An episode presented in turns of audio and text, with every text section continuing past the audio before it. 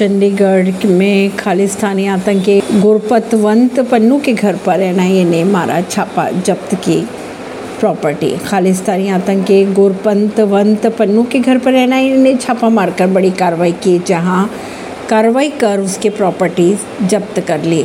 पन्नू के खिलाफ N NIA की इस कार्रवाई को काफ़ी अहम माना जा रहा है। पन्नू अमेरिका में रहकर हिंदुओं के खिलाफ बयानबाजी करता है।